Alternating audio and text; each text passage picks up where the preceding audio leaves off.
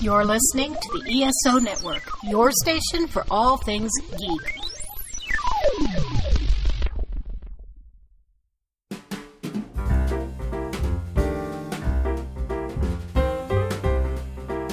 From the author of the book by the same name, it's the Best Saturdays of Our Lives podcast with Mark McCray, Holiday Special.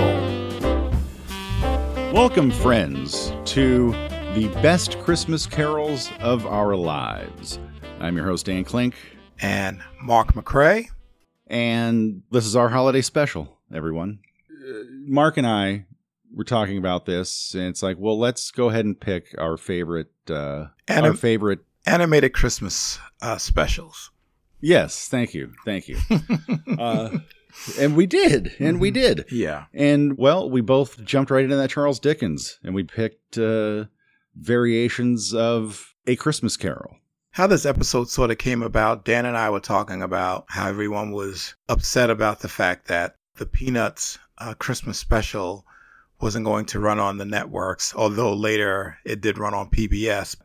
And so we started thinking about all the other Christmas specials out there and which ones we like. And I love the Charlie Brown Christmas. I really do love that one, but there's another one that I actually fell in love with as well. But I don't want to jump the gun. Yeah, yeah, yeah. So I'll let uh, Dan introduce his choice and then I will introduce mine. So my pick was Mickey's Christmas Carol from 1983. One of the surprising things I uh, found out about this was uh, Mark had never seen it. It was one of the specials that got by me. As they say, nobody bats a thousand. You know, it's not terribly surprising actually that you may have this may have flown past. It was released along with a re-release of The Rescuers. So Mickey's Christmas Carol, which is about ah, 28 minutes, 26 minutes, played first, and then The Rescuers, which came out what, 77, something like that. Maybe we should look it up. Oh, no, it's fine. You know what? Hey fans, hit us up on Facebook with with those dates. Mm-hmm. And, and that's that that was kind of a a business model before and during the rise of VHS, Disney would regularly re release their films in theaters in order to capture new audiences and, of course, you know, keep that keep that money train rolling. You know, if Cinderella made box office back in 1950, 60 when it came out, then why won't it do that again seven years later? And then seven years after that? I mean, hell, I saw Snow White in the theater in 1980 something. Wow. Yeah, yeah. And they would occasionally slide in some new stuff, like a new short. In fact, it's a tradition that Pixar has kept going with pretty much every film they've released. You know, the cartoon before the feature, if you will. I feel like it could have been just a little bit longer. I agreed. Agreed. In my mind, I think the length of it was so it could be ported over to television. Ah, that's an interesting theory. So that was the the plan. NBC uh, would drop it every year for a few years as one of their Christmas specials. Wow. Yeah. Wow. So that's two opportunities. I mean, I, I just, I guess I wasn't watching a lot of NBC back in the day because, um, as you'll see later when we start talking about uh, my Christmas pick that also aired on NBC, I, I really feel like that may have been one of the reasons why I didn't catch it right away. But I don't want to get ahead of myself. So yeah, yeah. No, and hey, I wanted to talk to your pick about its length as well. Yes, actually. So that is a subject we'll be returning to. Mm-hmm. Uh, a lot of a lot of heavyweights were involved in Mickey's Christmas Carol. Uh, when doing the research, I was kind of surprised. It was directed by Burny Mattinson. Uh, and the film, I didn't know this, was actually nominated for Best Animated Short uh, Academy Award in 1983. Wow. That is awesome. Yeah. Now, the Oscars I did watch. oh, well. well, maybe uh, maybe got up to make some more popcorn during uh, the, the short animation. Right, uh, right, right. Or, or was taking a swig of wine or something even more stronger. But anyway. Exactly. Yeah, those strong Oscar party nights. Yeah, yeah. I, I don't know why they wouldn't. The Oscars didn't air on a Saturday night. Honestly. I know, I know, because Saturday night's sort of a party night anyway. Exactly. But from a network scheduling, programming standpoint, Sunday night is the highest ratings night. Oh, sure. Yeah. You know, I mean, yeah. it wasn't always that way, but if you look at the schedules now, like, no one like premieres things on, at least on from the broadcast perspective, no one premieres anything on Saturday night anymore. There is no Saturday night strategy. Right. No, st- Saturday is uh is is I hell, I remember uh, Golden Girls, uh 227. I remember the the NBC right. Saturday night lineup. Right. Yeah. Yeah, they all aired on Saturday. Love Boat, Carol Burnett, yeah. they aired on Saturday night. But uh, somewhere along the lines, that demographic disappeared on Saturday, and right. network stopped programming to Saturday, and Sunday will always be the big night, and I think that's the reason why the Oscars are on Sunday night. But uh, again, sure. I've had all these opportunities to watch Mickey's Christmas Carol, and I just feel terrible that I missed every single opportunity. And yeah. it gets nominated for an Oscar, and I missed that. Yeah, it was right in front of you this whole time. So this guy, uh, Burny Mattinson, directed it, and he he goes all the way back uh, to 1953. He joined Disney at the age of 18 without any formal training.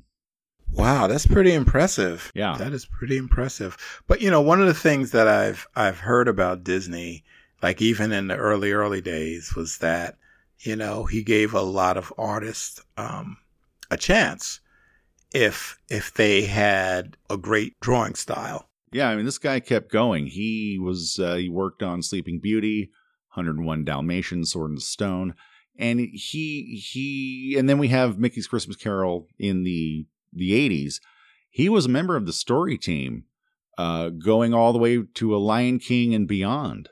So he wow. was part of that Disney Renaissance in the 90 in the 90s. That is amazing because a lot of the um, animators from that era, um, a lot of them ended up going into television direction or, you know, working for Hanna-Barbera, Filmation, you know, some of the, you know, television animation studios. And the fact that he started in that era and was still working with Disney all the way through The Lion King is uh, pretty amazing. Better part of 50 years. Mm-hmm.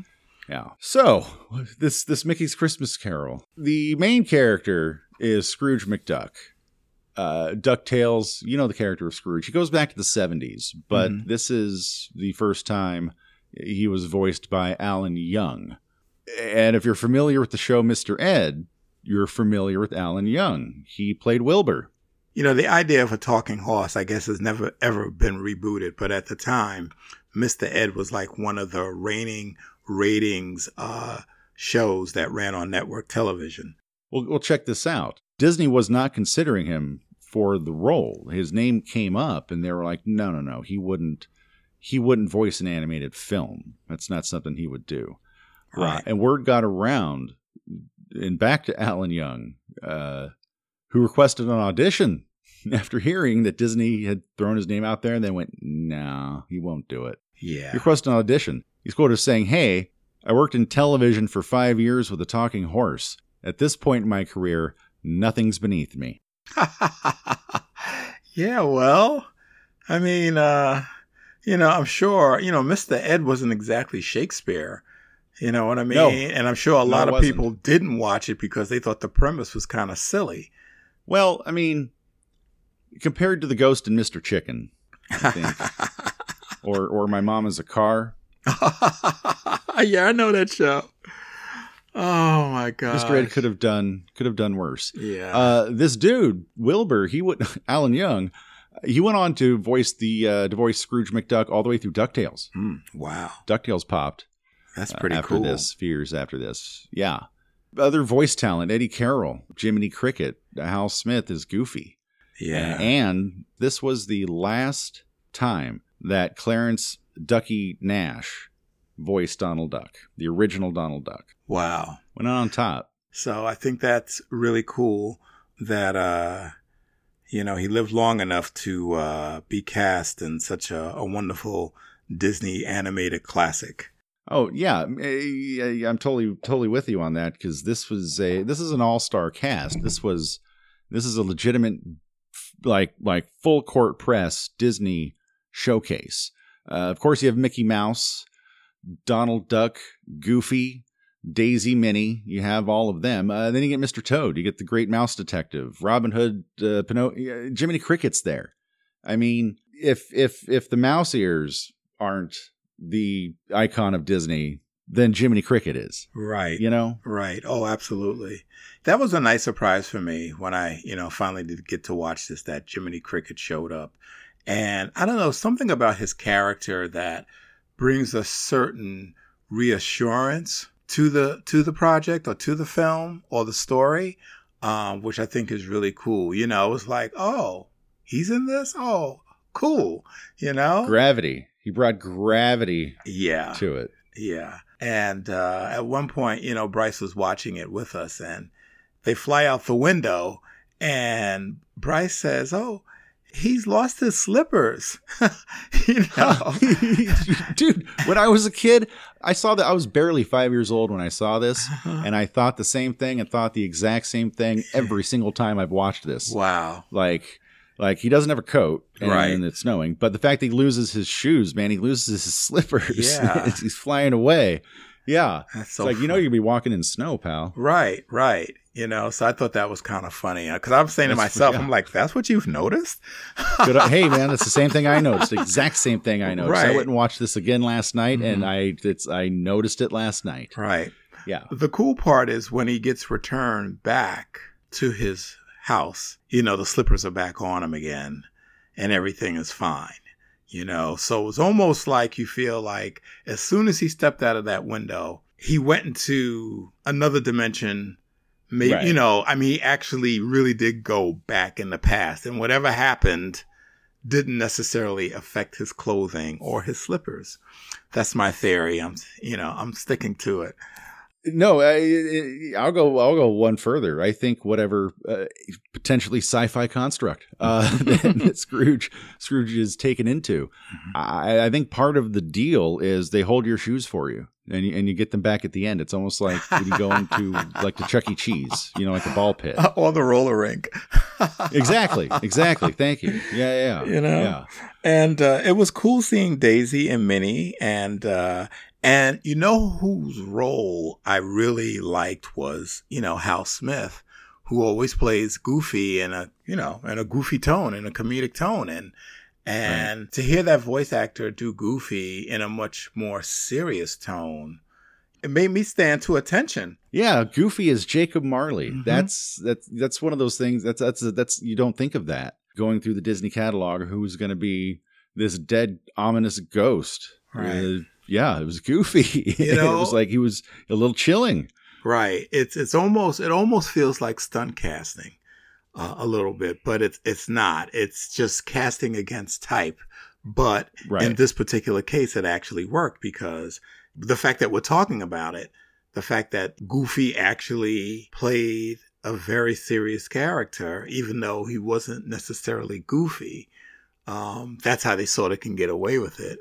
Yeah, well, you know, the darkness in this, you know, A Christmas Carol is already sort of a dark tale of greed, loss, regret, uh, and death. Mickey's Christmas Carol doesn't pull any punches. Oh, definitely doesn't pull any punches. And uh, the ghost of uh, Christmas Future. I Oh, mean, dude. that whole Yes. scene was the ghost of christmas future appears and it's a you know black cloaked it's it's death if you will uh, even had skeleton hands if i'm not mistaken and maybe i am you can uh, yell at me on facebook everybody this is a grim dark ghost of christmas future right. definitely i'm thinking kind of in the tones of uh um oh what's that movie that w- was awful but also cool in a heavy metal kind of way um the black cauldron Oh, uh, right. you- Everybody can go Google that. Uh, kid was 84, maybe it might have also been 80, something like that. You were afraid of the ghost of Christmas future. Uh, guides Scrooge into the cemetery and and points out Tiny Tim's funeral. Tiny Tim has died, and Mickey, who is Bob Cratchit, is standing over the grave, and you have to be a robot. You have to be dead inside for this not to move you. I I'm I'm moved to tears every time. In terms of depiction of a child's death in in cinema and just getting that emotional point across to the audience, this Mickey's Christmas Carol, I would dare say, uh, could be a case study Hmm. and how to do it right. Then, wow. then uh, Scrooge notices his own tombstone, and he's like, "Spirit, I- no, this is I'm done. I'm done." right, right. And the uh, uh, Ghost of Christmas Future pulls the cloak back, smoking a cigar, and it's Pete. Right. It's it's uh, Mickey's Mickey's arch nemesis goes all the way back to Steamboat Willie. I figured it was Pete because, you know, now, I mean, who else could it be? you know, so, uh, yeah, so it was cool. So, yeah, Ron and I were Okay. watching together and, okay. and, you know, we were like, it's, it's Pete. I'm going way too deep into this. I was using Pete as a as a tool to get the audience invested in the the drama and the the excitement of Mickey's Christmas Carol. Right. Mark. Well, it's And you just dissected it. And you just dissected it. no problem. Ah, ah. Uh, Pete then tosses Scrooge into the grave. The flames, the brimstone. He is clawing. This is almost when you go into uh, like ultimate survival flight or f- uh, fight or flight mode. Right. You know, right. the the terror in Scrooge's eyes as he's just gripping, uh, clawing at the dirt and failing to gain any ground, but in fact is falling towards it's hell. It's straight up hell. I mean, that's Right. that's it was hell. They don't call it hell. It was one hundred percent hell. He was Right. going to hell. he was going to hell and the flames were definitely getting him and i never seen scrooge mcduck so afraid in his You're right. in, in, his Ain't- entire career of cartoons That's right. you know yeah, no, ain't no Ducktales episode making him making him go to that place. right right watching it for the first time i just wanted a little bit more of tiny tim you know, you see Tiny Tim in the scene. He looks like a, you know, a little version of Mickey Mouse and, you know, he's all cute and stuff as he should be. But, um, maybe just a little more close ups or screen time with Tiny Tim being so cutesy, you know? Tiny Tim's a big selling point of a Christmas Carol of, of the story. Right. And because of timing and, and to your point about the, spe- you know, that they knew that they probably were going to air it on television, you know, the uh, total running time was definitely negotiated. Right. And I'm not saying that that's a criticism of Mickey's Christmas Carol either, because all of the bells and whistles, in my opinion, was in that scene where Scrooge McDuck Scrooge is going to hell. yeah, going to hell. You know what I mean? You know, and, and I kind of felt like was that was the money shot. that was the money shot for sure. And and I felt like from a story standpoint, do we want to spend time making Mickey cutesy with limited time, or do we want to like have this scene where we pull out all the bells and whistles? Do we want to be Disney cute or do we want to? well, I mean, I'm just going to say it again: send Scrooge to hell. right, right. they sent Scrooge to hell. so Yeah. you know, I, I I see why certain decisions were made. Yeah. You know, there's a lot of television adaptations of A Christmas Carol, but I don't ever remember a scene like that where Scrooge is going to hell, and uh, nobody did it better than Disney. Oh nope, nope. you know, I think that scene stands out and was created so that you would forget all the other specials. Well, we're going to give them Yeah. something that we've never had before because what's the fun in just doing something that someone else has done before unless you add your own little special touches to it? Absolutely. So, So yeah, this is uh, you had to buy a movie ticket to go see this because who wanted to see the Rescuers again? Uh, I mean, I I'd never seen it honestly, and that was also that's a dark movie. That's about child kidnapping. So I got I got Scrooge going to hell, and then being kidnapped. I think Mhm. 84, 85 is when it came to NBC. mhm. and it was around and then disney channel early 90s it would show up there and then i noticed it it kind of it went away available certainly but it, it was no longer broadcast if you will and i think it might have been due to its uh its darker nature Hmm. Interesting. And changing sensibilities. Yeah, yeah. I, I mean, because I I mean, I mean, no, no, you could be right. I mean, because you know, like the uh, you know the kids industry was very. uh uh, I don't know fluid is the right word, but you know, the fact that there Right. was still all these groups around and making noise about things. I just feel like networks were just a little gun shy, you know, in terms of what scenes stay in and which scenes get cut out. So they took it off of cable too. Cable as well. It disappeared on cable as well. Yeah. Okay, well, I have And- a theory about that then. You know how Disney Okay. likes to put things in the vault and then sit on it, and then when they think that people have missed it, they'll bring it back and use that as a marketing tool to sell it on DVD or VHS or oh, whatever. Oh, they do that. They do that. Right. Yep. So- Disney creating the collector's market. right, so maybe Yeah. that was a reason. I don't know. Yeah, no, that's that's actually that's a great theory. That's an excellent theory. Yeah, yeah. Um, I have I just now had an epiphany Mhm. that maybe considering the success of Ducktales, Disney didn't want to send Uncle Scrooge, Ducktales Uncle Scrooge, to hell anymore. Oh, wow. I mean, he is very unsympathetic, more so than normal. Yeah, in Ducktales, he's he's a jerk, Right. but he's a lovable jerk. Right. in this, exactly. he he is damned. Right. He his soul is judged and damned Right. for his behavior. For his behavior. So Right. yeah, it- his IP. This Mickey's Christmas Carol is when is when Scrooge his IP just exploded, hmm and they crafted Ducktales around him. Uh, what was that? Eighty seven. Right. Yeah. So, I mean, that's a great theory. That is a great theory. You know what I mean? It's kind of like kids might be confused, but it's like, why, you know, why is this terrible thing happening? Did you ever wonder why there are 24 hour kid networks?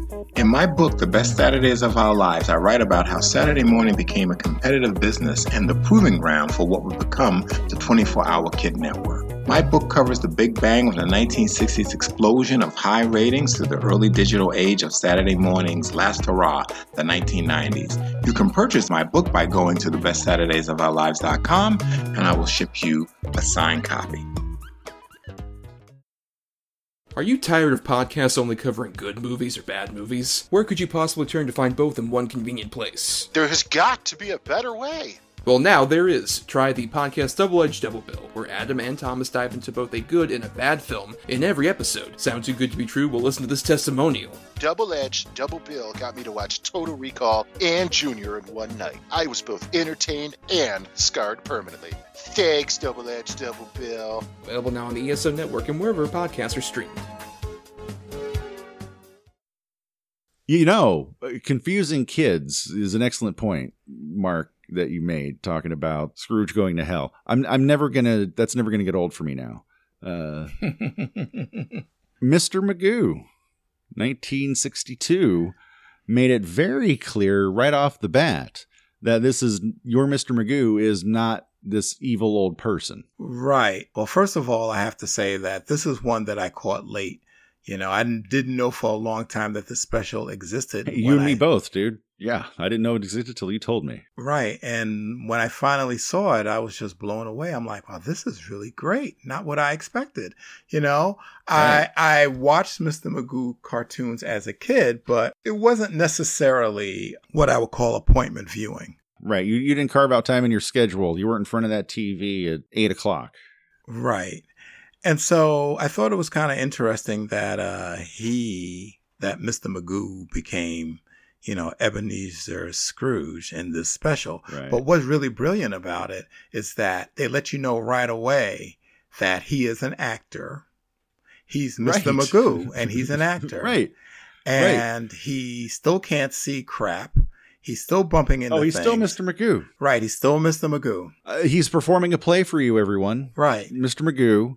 The entire the opening, uh, the song isn't even about a Christmas Carol. It's about Broadway, baby. Right. Exactly. It's about bright lights and the, the, the and the magic of the stage. Right. Uh, yeah, like, and we're gonna do Christmas Carol for you. Right. It was kind of meta that way. It, bra- it broke the fourth wall right. Right. off the bat. Exactly. You know, he's singing his way to the theater and, you know, almost gets killed, of course, because Oh yeah, He's Mr. he's he Mr. Magoo. Right. Yeah. And um, so it starts out with him singing and, and being on Broadway, which is pretty cool. And he manages to get backstage. And as soon as he gets into character, he is no longer Mr. Magoo. He is Ebenezer Scrooge. Right. And all the comedy that you're used to seeing Mr. Magoo is gone. And I just think that that was brilliant because it was sort of a bait and switch in a way. Uh, because I think kids watching it, well, you know, I'm going to see Mr. Magoo act like a, you know, like his usual self throughout this whole special. And Right. they're like, no, he's going to be an actor, Mr. Magoo playing Ebenezer Scrooge. So I just love that. So that was cool. It was really cool. It was, it was again, uh, it, it it got me right off the bat. Yeah, so it was directed by Abe Levitow, who's an Emmy winning director who started his career, you know, at Warner Brothers as an in betweener. And then after he went uh, and served during World War II, um, he ended up working with Chuck Jones and becoming Chuck Jones's uh, top animator. And oh wow, Chuck Mhm. Jones. yeah. So that's that's very cool. And uh, you know, worked on a lot of great stuff like What's Opera Doc, Night on Bald Mountain sequence in What's Opera Doc, which is pretty cool. The animated scene of Porky Pig as Friar Tuck in Robin Hood Daffy, which is another excellent uh, cartoon. So eventually, you know, the road led him to UPA, which uh, produced this awesome Magoo's Christmas Carol. And UPA was one of those studios that was sort of uh, anti Disney. Oh, okay. The other guy. Yeah, yeah. So you had a lot of ex Disney employees who ended up creating and working at UPA because they wanted to do something different that wasn't necessarily the Disney style of animation. Right. And, you know, they came up with their own style, and their own style was limited animation, but limited animation with a uh, creative aesthetic. Oh my god, a beautiful, beautiful aesthetic. Mm-hmm. Uh, the way uh, how the inkers aren't necessarily going in the lines. Right. Those backgrounds are just out of this world um, in that special. the song sung by his ex girlfriend, Right. Bell. Belle. hmm The animation in this, the way that they, they're using this, very stylized. Well, that that was UPA. That was their whole style, you know. Um, Some of the, the, the background, some of the for just a lot of it could be hung as art just on your wall, Right. completely out of context. right. So many of those shots, Mhm. they, they look like paintings. Yeah, yeah, they really, really did. I believe that the version that's up on Peacock and Amazon, it's the restored version, and it, it just looks looks beautiful. Now we were teasing about the lengths, lengths here. We were Oh, comparing lengths right. earlier, Right. and this ties into something that's pretty revolutionary about Mr. Magoo's Christmas Carol. This this thing was an hour long. yeah, it was an This hour was an long. Hour long. The actual running time was 51 minutes. Um, so maybe less commercials. They did. They did way less commercial. That's why they chop up the original series of Star Trek. Everyone who's seen it since like after 1970 something has Right. seen an edited version because they uh, because more commercials. Right. Same for the Flintstones or the Jetsons. Um, Yep. uh, when, Absolutely. when Cartoon Network started airing those shows, they had to be lexiconed, sped up slightly. Viewers couldn't tell because, like, the half hour was 24 minutes, and the average half hour now is like 21 minutes. So, um, Exactly. it had to the time had to be reduced without cutting out any of the scenes. But Right. this was the very first long form new special made for a network that ran in prime time. And so it was the first one. And, you know, maybe during a negotiation, somebody says, well, I can't tell the story in a half hour. I need more time. Right. And the writers use their time well in this special, I think. There are great songs, and um, Mm. you're never bored watching this. this is a musical, by the way. Right, right. Everyone, this is Mr. Magoo's Christmas Carol, the musical. The music in the special was composed by Oscar and Tony Award winning Jules Styne, who is known for the song Let It Snow, Let It Snow, Let It Snow. Oh, no kidding. Yeah. No kidding. And uh, he also wrote People, which is, uh, I believe, is a Barbra Streisand standard from one of her movies. Okay. And a lot of the songs in the special were co-written with Grammy award-winning composer Bob Merrill. So the Oh, fact wow. that the cartoon is a Broadway musical and they actually hired uh gentlemen that compose music for Broadway as well as for film. this is this is almost like Inception, dude. This is getting so meta right now. Yeah. I mean, they really went all out on this, you know? And and you know, I, I think I think I think they approached the Magoo's Christmas Carol as though it was a theatrical cartoon. And they were going to pull out all the bells and whistles for this story. And they did. Right. And the special also features Gerald McBoing Boing, which was another popular UPA uh, animated character Okay. who would speak only using sound effects. Oh, and like that, like that guy from Police Academy. Right. But I mean, this guy, this character didn't really talk at all. He didn't have anything to say. Right. Just sound effects to tell his story or to communicate his story. And Joe Right. McBoing Boing was a pretty popular cartoon animated character, you know, in the late 50s and in the 1950s, also, you know, animated by UPA, you know, along with the Mr. Magoo cartoons. And so I thought that was also brilliant and a cool way to cross over that character and make him Tiny Tim, sort of like what we were talking about earlier with Disney, how they they sort of handpicked who was going to be in Mickey's Yeah, Christmas right. Carol.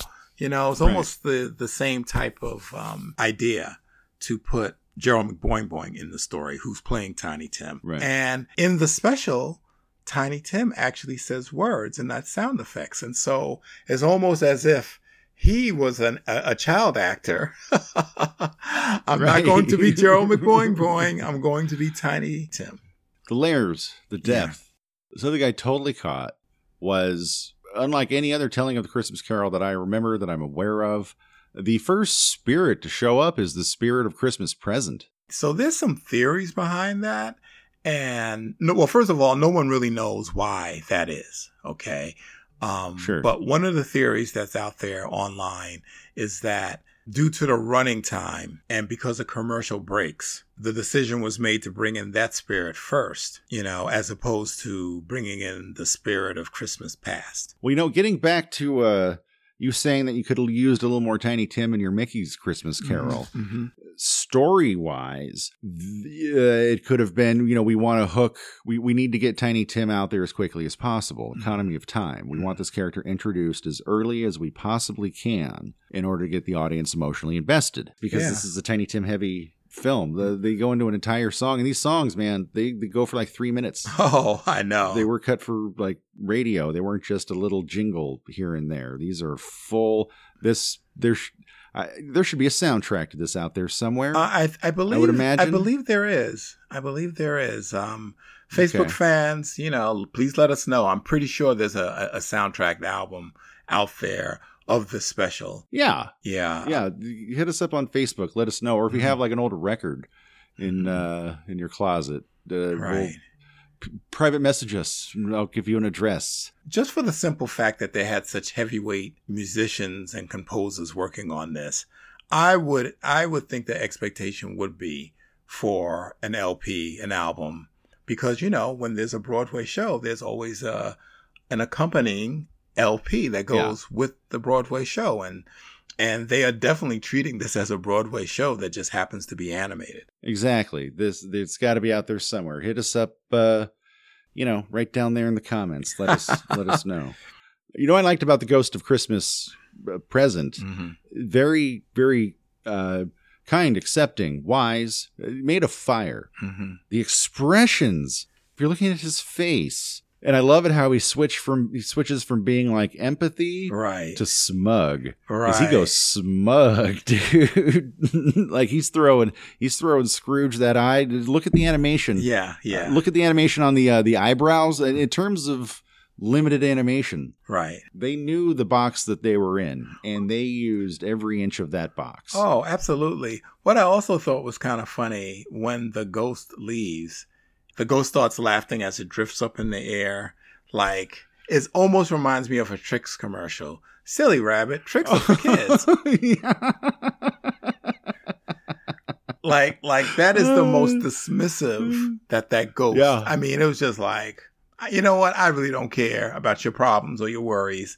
I did my job, and now it's time for me to go. And I think you're a Bye, fool. Felicia. And, yeah, bye, Felicia. And I think you're a fool, and I'm gonna laugh at you. Ha ha ha ha ha. Yep. Yep. It's like I trusted you, and it's just like, well, that's on you, man. I know it's on you. Yeah, well, you got your problems, you got your troubles. Yeah. Yep. Yep. It's all there in the eyebrows. It's all there just Right. using two lines Right. to express all of that. Yeah. You know, that's one of my favorite scenes. And it just, you know, like you say, with the eyebrows, looking at him like with this now look you to, oh, wait, I got to do my job and be pleasant. Okay. I can't let personal feelings get in, get in the way. And all that was translated beautifully in limited animation. Yes. was definitely like a, you know, the standard UPA character. Very simple, but effective.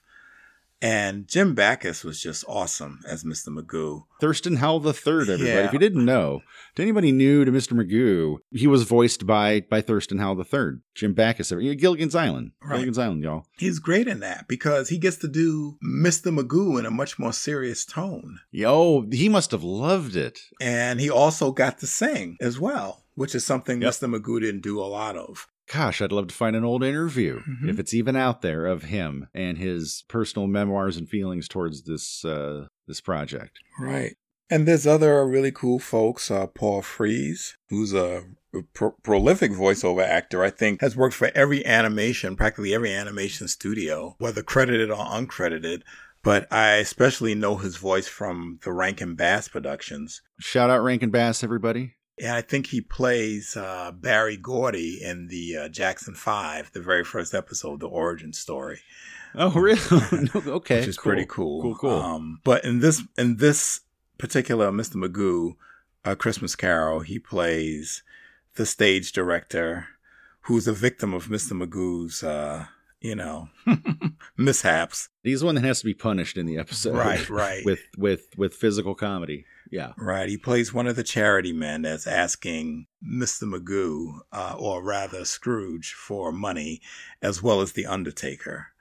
And Right. uh, I just love that song in The Undertaker's uh, office where they're all singing about how they rob from each other. And oh yeah, yeah, It's- yeah. This this gang of thieves Mhm. is it's Scrooge is being shown Mhm. his after death how urchins and Mhm. and and thieves descended upon his property right. and scraped up what they could, and they didn't find much Right. because you are a cheap, cheap man, Mister Scrooge. Oh my gosh. Uh, the I just I think just the idea that like that the uh, robbers, uh, the the lowest rung of society that he spits at, that he scoffs at, would come into his uh, his home, his safety, his sanctuary, Right. and defile it. Like this is what you have to look forward to, Scrooge.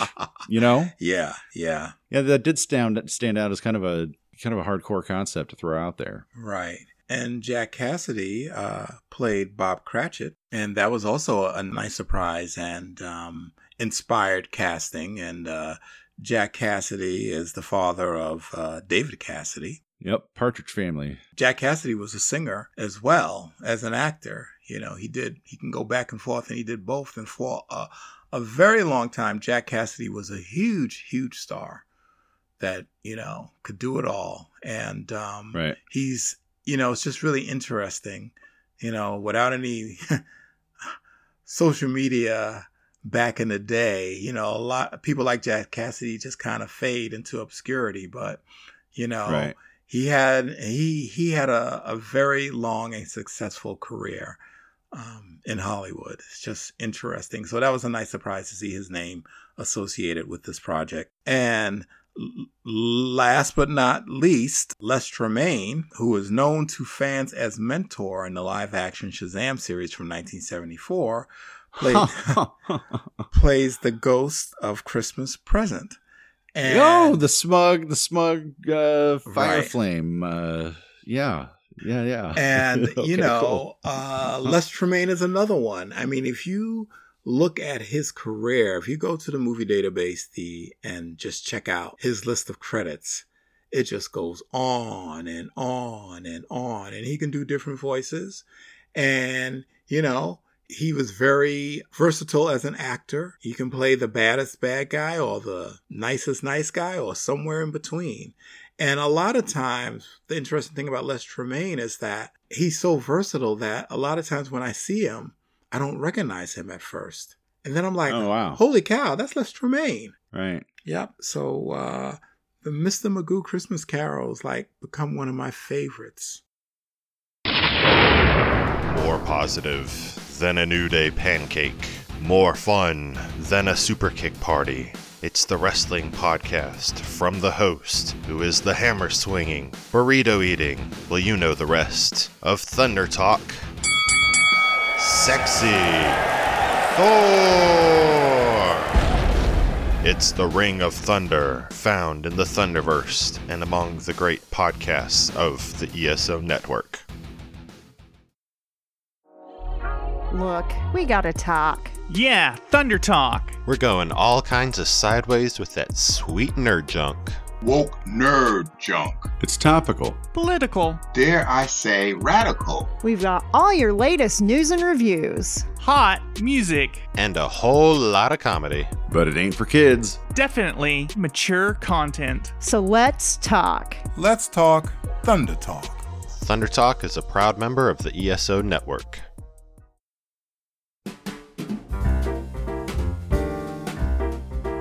So, dude, have you seen? It's all over my Facebook. Uh, Charlie Brown isn't going to be broadcast on broadcast anymore, I know. and everybody is just freaking out. I know. It's I, people are freaking out, and I almost want to say it's sort of like this uh, fake outrage over a special that I would think that if you're a fan of this special, you have a DVD copy of it, You already have the DVD. That's just it. Even if you're not a fan of the special, right? you have the DVD. Everyone, go either subscribe to Apple TV because they jumped in and uh, well, they bought it up. It was some smart money. Right. Otherwise, your other option, and this goes for just about every American, just go get the DVD Right. out of your wherever you keep your DVDs. You already have it.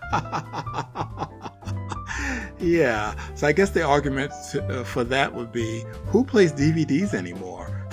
That's on you. That's your problem. Okay. Well, look. That's that's hey Hey. The best Saturdays of our lives, man. We can't fix we can't fix all of your lives. Okay. Let's keep it together, people. Come on.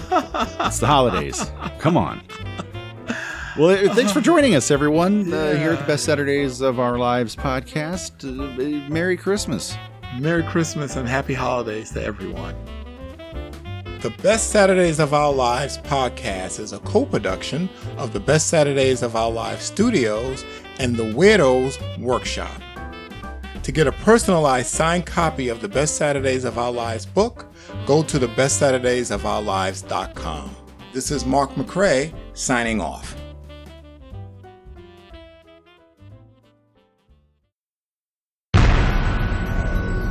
This has been a broadcast of the ESO Network. Be part of the crew and help support our shows by donating to our ESO Patreon or by shopping at the TeePublic store, which can all be found at www.esonetwork.com. The ESO Network, your station for all things geek.